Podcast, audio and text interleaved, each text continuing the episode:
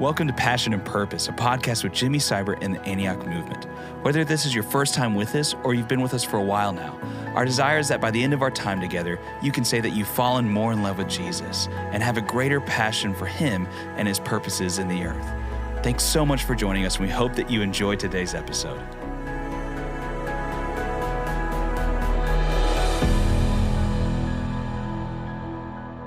Well, hey, welcome back, everybody. I love doing these podcasts because I've got one goal in life, and that is to love Jesus intimately. And then the second goal is to help people know Him and and walk out the abundant life that He promised us. And we do that through story, through testimony, through talking about the scriptures. And I am thrilled today to have my buddy Mick Murray with me. Um, Mick is one of our pastors here on staff but he and Drew Stedman uh, do a podcast called Ideology, um, dealing with the waters that we're swimming in in our culture, and that's been so helpful for so many people. So early on, unashamedly, I want to point you there. Um, but hey, today Mick and I want to just dialogue a, a, little bit about actually one of the most uh, important messages for all of eternity that is probably the least talked about in the kingdom. That's right. You ready? it's the judgment seat of Christ. And um, Mick and I both uh, were deeply touched by a message from a man named Rick Howard, which I also would love for you to take a look at on YouTube. Rick Howard on the judgment seat of Christ. And hearing that message as a young believer for me stunned me at the reality of eternity and that how I live my life matters, and that actually eternity is longer than this life, and eternity is not only a motivator, but it's something that shapes how I live my life. And I can say, after hearing that message on the judgment seat of Christ some 35 years ago, uh, I have made a thousand different decisions in light of the judgment seat of Christ that I wouldn't have made if I wouldn't have had that truth. So hopefully you're motivated already to listen about this this message on the judgment seat of Christ. But Mick, let me let me just start off by um, asking you a little bit about the judgment seat of Christ. Explain it. Like, what does it mean for a believer? What's it mean for an unbeliever? What are we talking about when we talk about the judgment seat of Christ? Yeah, whenever I do this teaching, we start off asking, you know, what are some word associations when you hear the word judgment? And m- most people have generally negative word associations yeah. that it's to be avoided, that it's condemnation. And when we think of the judgment of God, it's to be feared. And we just mm-hmm. we don't we don't talk about it much. It's kind of muddied in people's minds. And uh, but when I you know, as you talk about being a young believer and coming across these teachings, and as I began to read the scriptures in college uh, I found that God is actually praised for his judgments, mm-hmm. you know, all throughout the Psalms and wow. Isaiah, and started realizing I think I've been discipled more by the culture when it comes to this notion of judgment than by the scriptures, and then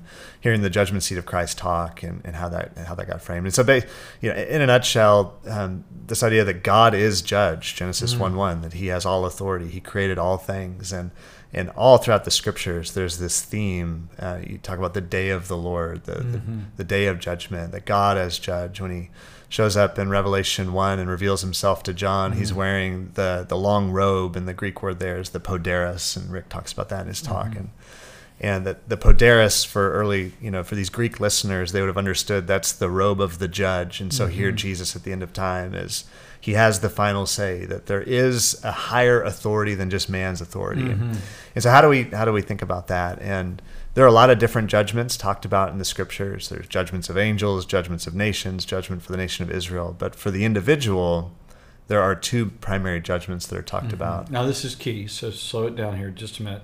So, there's two primary judgments that we'll all experience. Like when I die or you die, when somebody around the world dies, when we die, we all appear before one of two places. So go for it. Yeah. So uh, in Revelation chapter 20, uh, Jesus reveals to John that there is what uh, is called the Great White Throne Judgment, because that's simply what the language that's used there. And that's the judgment of unbelievers. And I believe it's verses 11 through 15 ish.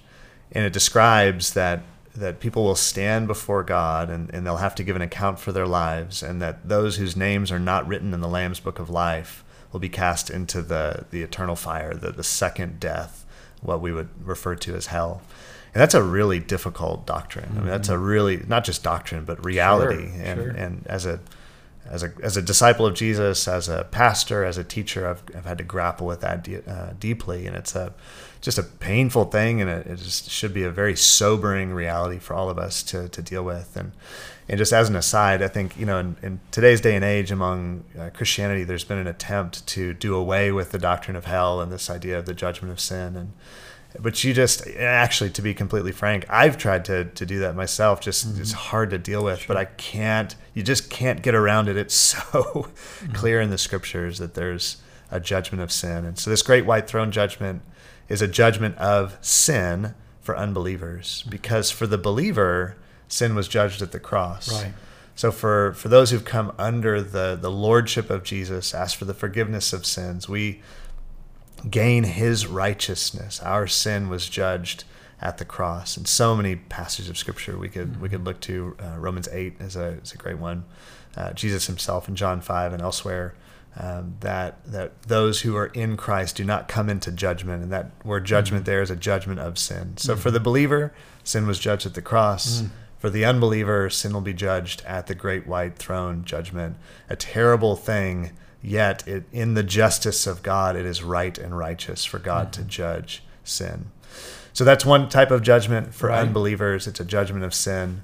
For the believer, though we are not going to be judged for our mm-hmm. sin, and that's that. I just want to ask everybody to pause for oh, a moment. I was teary thinking about that. A, that's a shocking thought yes. that past, present, and future sins for the believer that we're not going to come into judgment for that, that violates most of our, our senses of, of justice. And yeah, but Romans eight one and two is clear. There is therefore now no condemnation for those who are in mm-hmm. Christ, and mm-hmm. the law of the Spirit of life has done away with the law of, this, of mm-hmm. sin and mm-hmm. death, and etc. Uh, but we still do have a judgment that we're going to mm-hmm. undergo. And I remember wrestling with this again early on in college and wondering, okay, if I'm not going to be judged for my sin, then what are the consequences of my actions? And mm. there, there are many, but yeah. Uh, one of them is what Paul addresses in 2 Corinthians 5, and then again in 1 Corinthians 3, and, and it's referred to elsewhere. And the Greek word that's used, the Greek word bema, which mm-hmm uh, it, for these early listeners, they would have understood what Paul was getting right. at because yeah. they had the this, Greeks understood it. It was pretty straightforward. So they had the Isthmian Games, the predecessor to the Olympic Games. And they would have these these kind of stands for evaluation, the Bema seat, where they would evaluate good, better, best, not good, bad, but good, better, best. It was mm-hmm. an evaluation of reward. Mm-hmm. And so Paul breaks this down essentially in 1 Corinthians 3, verses 10 through 15. And, and you can go look at that passage for yourself. But that the believer will stand before Jesus, give an account for their life, and, and the quality, the substance of their life is going to be tested with fire. And Paul uses these different materials gold, silver, precious stones, wood, hay, straw he says the wood, hay, and straw are going to burn up, but that which remains is rewarded to the believer. Mm. Uh, and then some will actually have the entire substance of their lives burned up, but they themselves will be saved, but as though through fire. Mm. So I think that the, the freeing thing here, actually the shocking mm. revelation of this doctrine, is that believers no longer undergo a judgment of sin that was dealt with at yeah, the cross. Amazing. But our judgment is one of reward and loss of reward, not a judgment of sin. Mm-hmm. And, and, there's so many things about that that are amazing and should cause us to worship and mm-hmm. be in awe and be sobered because the the decisions we make as believers, the way we conduct our lives matters, not just for the here and now, but in, a, in an eternal sense. Yeah, you know, I was uh, looking here at Second Corinthians 5 9. You were uh, referencing First Corinthians 3 it says, Therefore, we make it our aim, whether at home or absent, to be pleasing mm-hmm. to Him. Fully I can, pleasing, I can tear yeah. up to that, right? That what is our ambition? To be fully pleasing to Him. And then He uses the motivation for when we must all appear before the judgment seat of Christ, that each one may receive the things done uh, in His body. And He's saying, I want to be pleasing to God not just out of his love for me, but also out of my response to the life he's given me. Mm-hmm. That he gave me life, not only salvation, but he gave me a life to live, a purpose to live for. The he gave me, you know, um, I like to say, he put his spirit within us. He told us how to live life. He told us what mattered. He told us how to get rewarded. He said, I'll reward you in this life and in the one to come. So he gave us the, the answers to the test and he gave us the power to take the test. Right. And then we decide not to take the test or not, not you know, not to walk in it. Yeah.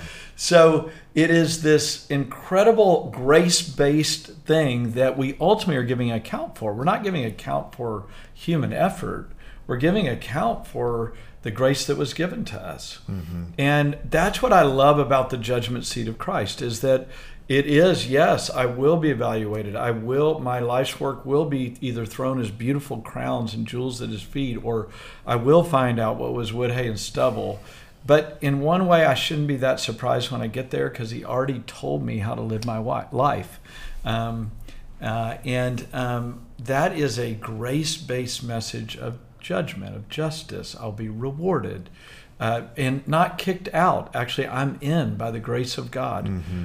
But um, yeah, I just I, I I love that because it's not based on me. It's just based. It is based on my submission to God and my partnership with God, but it's not based on my human effort alone.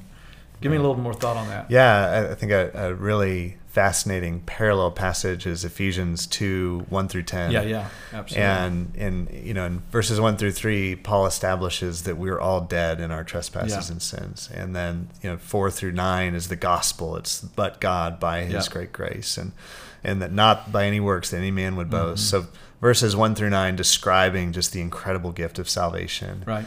And then in verse 10 it says for we are Christ's workmanship created in him for good works right. which he prepared mm-hmm in advance and and alluding to sanctification this process after salvation mm-hmm. for how we live our lives and and the the way I like to think of it is for my for my family we have four boys uh, 11 9 8 and 6 so yeah. no lack of uh, energy in our house these days mm-hmm. uh, but when we come up to Father's Day or or at the time of this recording actually my birthday is tomorrow and so what my wife does is she'll give each kid you know five ten bucks to they'll go to Target or wherever, and, and they each get to pick something out. And so I've ended up with plaques that say, you know, world's greatest dad or yeah. things I would never buy for myself. um, and, and they get to wrap it and they put a little card on it and they give it to me. Now, in reality, I bought the, the gift. Yes. Because right. As, right now, you know, I'm the sole income earner in my family. Sure. And so they got some you know the, some means to go out and to buy this gift and and they're buying things I would never go buy for myself right. but when I unwrap it and I see the look on their face and and hear the backstory of why they chose what they chose and it melts my heart as yeah. a dad yeah. and I, I think that's a something of a helpful metaphor for what's going on here that um, the the gift is a is a free gift the gift of salvation but then even the things that God plans for us to do in this life he's prepared in advance. He's mm-hmm. made um, he, it's by his agency. He's made the provision for mm-hmm. us to do, you know, whether it's this ministry I lead or this business I've started, this family I'm raising. It's by his grace. It's by mm-hmm. his power. Yes.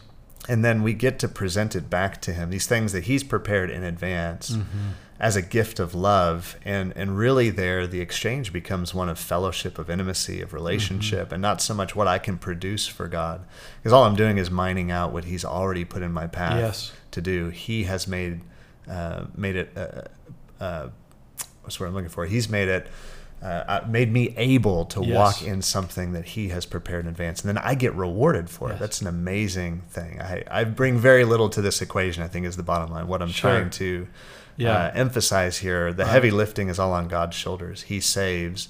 He then makes provision for me to store up treasures in heaven, to come into these rewards. My participation then is to mine out what He's already put in my path. Yeah, I, I love Philippians two thirteen. For His God who is at work in me, both to will and to work for His good pleasure. Mm-hmm. So it's God who puts in me everything I need to then live out the life that He intended that brings Him pleasure. Right. So He's, uh, you know, we often say, uh, if I if I was God, I wouldn't risk, uh, you know, world evangelization on man.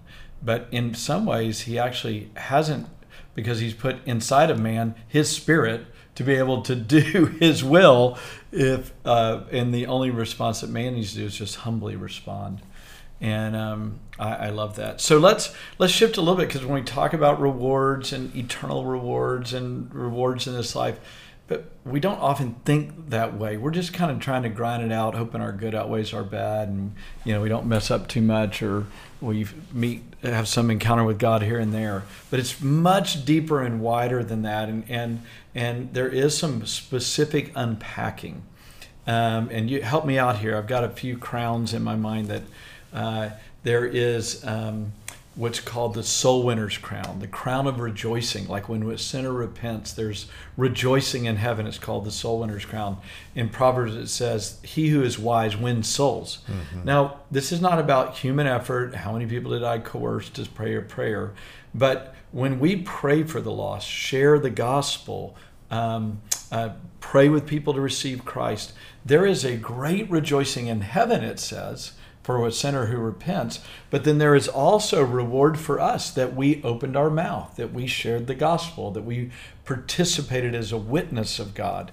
So that's one reward for all of us. And what I find on all these rewards, that they will be rewarded on that day. I'll look to my left and my right, men from every tribe, tongue, people, nation, and somebody will step up and say, You shared the gospel with me in Indonesia or you shared the gospel with me at the 7 Eleven, I will get to see the reward of that in the presence of God and people. That is stunning. Mm-hmm.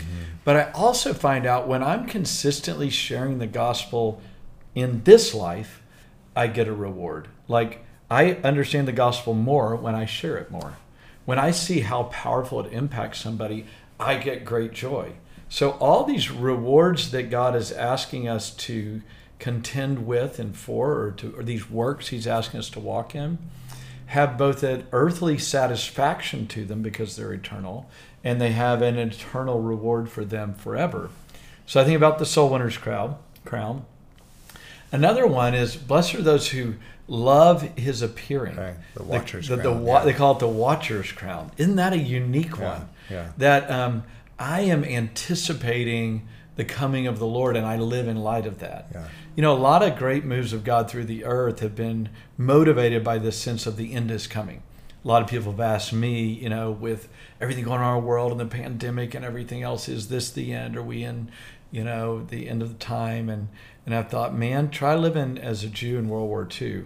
Uh, th- that that was that's apocalyptic, mm-hmm. right? Or mm-hmm. different things, plagues that were killing half of uh, Europe or whatever. There's been some more difficult times practically, but you know, who knows, right? Uh, God isn't telling us the hour, but those who live in anticipation, I can't wait to mm-hmm, see him. Mm-hmm. I, I, I, long for him more than I do this earth. I'm living in a reality of seeing him face to face and, and praying that he would come quickly because I want pain and destruction to end. That's a beautiful yeah, one yeah. to meditate on. So there's a couple. Help, help me out. Some yeah, actually, to comment on that one too. I, I one time I felt like the Lord told me that that that is a litmus test of my love for him is is the level of the anticipation, anticipation, of his coming of his yeah. return and just thinking yeah. of like when my wife leaves you know goes to on some trip she's been training to become a real estate agent so she's gone away for a few days at a time and there's a there's an expectation a longing yeah. for her to come back and and uh, and so I've often woken up and and been uh, reminded of that question of would I be if Jesus returned today would I be surprised? Right. Like oh my gosh you know I didn't I thought it was real but you know or would there be like yes I today I, I thought it might have been today you know? wanted, yeah. and uh, but yeah so uh, all these different references to these ways to store up treasures in, in heaven and not on earth and there's five different crowns that are mentioned. There are these uh, all these different metaphors used, like a white stone in the Book of Revelation, or different garments. And I think when I pan way back, what I see is that is that Jesus is promising that if you'll narrow your life and live according to my ways in fellowship with me, empowered by my Spirit, that that it's actually uh, producing that which is eternal, mm-hmm. as opposed to when I kind of look inward and and try to operate out of my own flesh and pursue my own selfish desires it is gonna it's just gonna be vaporized at, mm-hmm. at the end mm-hmm. of time like it won't amount to anything in mm-hmm. terms of substance for, for, or eternal value and um, and so uh, as my wife and I have sought to order our steps mm-hmm. this idea of living in light of eternity has changed everything and yeah. kind of to your point Jimmy at the beginning of this podcast that uh, this teaching early on as a follower of Jesus it was shocking and sobering to think that not only am I saved, I'm in. You know, and you watch Paul follow this logic in his letter to the Romans too. He he anticipates that okay, I'm I'm saved by grace through faith, so can I just do whatever I want now and Right. live however I want? And he's he's just you know he's put off by that question. By no means! Exclamation mark. You know, how can we who are dead to sin continue to live in it? And to realize that every conversation, every decision, every uh, issue of stewardship, whether it's time or finances or uh, our responses to people, our, our lang- every idle word is going to be evaluated at the end. That should that should put the fear Oh of God gosh. in all of us. But but it's not a again. It's because of the judgment seat doctrine. It's not this fearful anticipation. What it is, it's an invitation to. Uh, to this this idea of reward that I can conduct my life in such a way to to store up rewards and, and again crowns or jewels or stones or you know I don't know if that's literal or figurative. I have a feeling probably a lot of that's figurative, but some notion of I I can live in such a way as to impact eternity. I can use Mm-hmm. Yeah, these right. 10, 20, 30, 50, 60, 70 Mm-hmm. years, however many years I have ahead of me that will impact literally billions upon billion. I don't even know how we'll conceive of time, but Sure. the exchange should be laughable to us. That if it Mm-hmm. causes us to narrow our lives now and maybe give up on something that would be perceived as a as a you know a fleeting or a passing pleasure, pleasure, right. Mhm. that what we what we gain in exchange should so dwarf. And I think of Second Corinthians four, where Paul's saying, you know.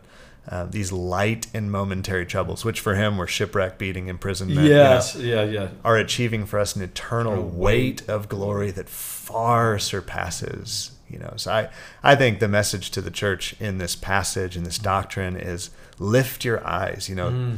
look live life in light of eternity it just frames everything it puts our suffering in perspective it puts our difficulties in perspective it doesn't minimize them but it it just puts everything in perspective. It gets our eyes on Jesus and this idea of being with Him eternally. And Mm-hmm. and, and again, and I have more thoughts on the motivation behind storing up treasures. But yeah, Yeah. a few thoughts there. Well, uh, man, there's so many things we could talk about. I just want to make sure that we referenced again Rick Howard, Judgment Seat of Christ. You can go to YouTube. We did a message. You can go to Antioch Waco's YouTube. I did a message on this as well. But I want to I want to just close with a couple more thoughts here. Um, um, the I believe it was uh, John Wesley or Luther, one of the two. Maybe you can help me. Mick. But he said, "I'm living living for two days: this day and that day. Hmm. Those are the two that I can affect. I can affect this day, today. Give me this day our daily bread. Let me live unto God. Let me live in love with God and uh, in care of others, whether that's for sharing the gospel or loving a friend or caring for somebody in need. That is what will be rewarded. It's it's about intimacy with God and care for people. It's about Him and them. That's the summary of the Bible. That's the summary of the New Testament, and the implication is, and God cares for us even as He asks us to care for others. So. Um, so when I think about the judgment seat of Christ, when I think of reward or loss of reward, I see it uh, ultimately is the full expression of love now made manifest. As I loved God day by day, there's be a great reward for that. He says that he rewards those who diligently seek him. Hebrews 11:6. Even my faith towards him and my seeking of him, he rewards in this life and in the life to come. And um, this um, this whole idea has shaped and framed my whole thinking. But once, but not so that I'm accepted by God or not accepted by God. Man, when you're done with, He can't love me any more than He already does because He is God and I am not. His unconditional love is sure. So you are accepted because of the cross, but what you do matters here and there. So, lastly, I've got this one little thing in this room where we're doing the filming. It's my prayer room area. And um, years ago, God spoke to me to prepare to be 80 years old. Now, if you're listening to this and I live beyond 80, praise the Lord. And if I go to be the Lord before 80, praise the Lord. He just said prepare to be 80. He didn't say I would be an exact age, so everybody settle down. All right, so, but because of that, I have a marker in my life. It's 29,200 days. That's how many days praying, praying to be 80.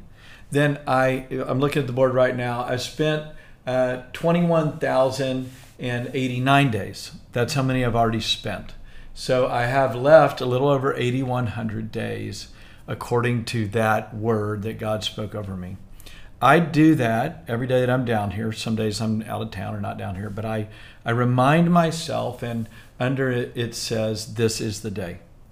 So I've got one more day. So I don't know what your response is to this message. Uh, our hope is that it causes you to dig in the scriptures more on the judgment seat of Christ and look at some of the teachings, references that we said. But more than anything, we've got this day and we have that day when you love Him and you love them, all is well. Can I add one more thought Yeah, on that, please. Jimmy? Just Yeah. that that this I think this is huge because I, I think a lot of our listeners, when you hear the word uh, reward, it conjures up this kind of performance, Yeah. you know, approach Right. to spirituality of, you know, I got to compete or perform in such a way as to gain this reward.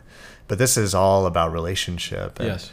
And one experience I had years ago helped me kind of reframe or, or understand this, put this in this right context. And it was around Valentine's Day. And and uh, I'm I'm kind of a minimalist by nature. I don't like a bunch of stuff. I don't wear a bunch of jewelry or you know buy a bunch of stuff. But but my wife is very extravagant in the way that she um, spends money. Compared to you, we know her, Compared she's to not me. that extravagant. Go ahead, Mick. and, and early on that that irked me, but I came to see she really displays the generosity of spirit, the, the Jesus' Yes, generosity of spirit through the way she gives gifts and so on. And it was her 30th birthday coming up, which is crazy. That was 10 years ago because she's turning 40 this year. But um, uh, spent a lot of money on her, blessed her, and and was very joyful about it. But right after that, Valentine's Day rolled around, and I didn't want to spend any money on Valentine's Day, and we had a little bit of a disagreement over that. And she was put off by my fleshliness, really, about spending money. And and but Valentine's Day rolled around, and I hadn't bought anything for her, and I'd set her up that I wasn't going to buy gifts or flowers or cards or whatever. But we'd go out and eat a nice dinner and be together, and and uh, but that afternoon, I saw a woman walk out of a building holding a big bouquet of flowers, and she was beaming, mm-hmm. and and all of a sudden, I had this feeling of being empty-handed. Like I'm about mm. to go pick up my wife for our date. We're going to go to you know a restaurant, eat dinner together, but I have nothing to to give her as a mm. symbol of mm. value, as a symbol of love, and. And so I went to the grocery store. I mean, super low bar. This is terrible, but you know, got flowers, got the card, got whatever, a couple other things and you know went home and, and made this little presentation. And she got home from work and was was blessed you know by mm-hmm. this exchange. I had something to give give. her. I was reflecting on that experience a couple weeks later. And it for me and this is just kind of my own revelation and you know take this with a grain of salt but as i read the scriptures and what i feel like god revealed to me in that moment about rewards was that it's ultimately not for me. Right. that my belief is that when we see Jesus hmm. on that day, capital D, that day of consummation, that day of judgment, and see him in his worth and his value and his beauty, I think that we are going to be compelled to whatever we have to just throw it back at his feet and to hmm. give it back to him. And I, for me, that's the motivation now for for storing up treasures in hmm. heaven. It's not so that I have a bigger house or a bunch of jewelry, or I don't know how we conceive of the new heavens and the new earth, but it's so that when I see Jesus face to face, I think some people who, because Paul talks about there will be people who have nothing to show for their lives, even though they're saved. I think, you know, I don't know so exactly what they'll feel, but when they see Jesus and they have nothing to give him, that that they're they've shown up for the date, so to speak, and they're empty-handed. I think there's going to be a tremendous sense of loss Yes. of wow, Right. I squandered my life. Yeah. Jesus, I wish I would. I I thought I knew, but I wish I would have known how worthy and just how mm. beautiful and mm. valuable and glorious you are. I would have narrowed my life and wish I had more. But for those who narrowed their lives, you have tremendous, you know, mm. reward to be able to throw it back at His feet. And before you think this, you know, is too extra biblical, you see that in Revelation four that Yeah. this throne room scene that whenever these creatures are giving Right. honor and glory to the Lamb, to Jesus, that the elders who I, th- I think represent the people of God they fall on their face and they throw they cast their crowns Crowns. before the throne and so to me that's a a, a relational paradigm Yeah. a relational motivation that at the revelation of the beauty of Mm. jesus there's going to be a, a desire to have something of substance a life that we Mm. live that says i knew you were worthy i didn't know you were this worthy but Mm-hmm. here's my life and lay it down at his feet Mm, love it. Well, Kelly, I just want to pray. Yeah, so Jesus, we We come before your throne of grace, which is wide open today. Spirit of living God, would you give us revelation of your love for us, your love for humanity, and your love to reward those whom are your own on that day. God, we pray that the relational beauty of the fullness, of the richness, of the revelation, of the judgment seat of Christ would hit our hearts and compel us to live wholeheartedly for you and receive the richness of the reward, not only in this life, but fully and completely on that day and then for eternity. We love you, Jesus. We honor you. Amen. Amen. Thanks so much for tuning into this episode of Passion and Purpose, a podcast with Jimmy Seibert and the Antioch Movement. For more information, please visit jimmyseibert.com and antioch.org. We'll see you next time.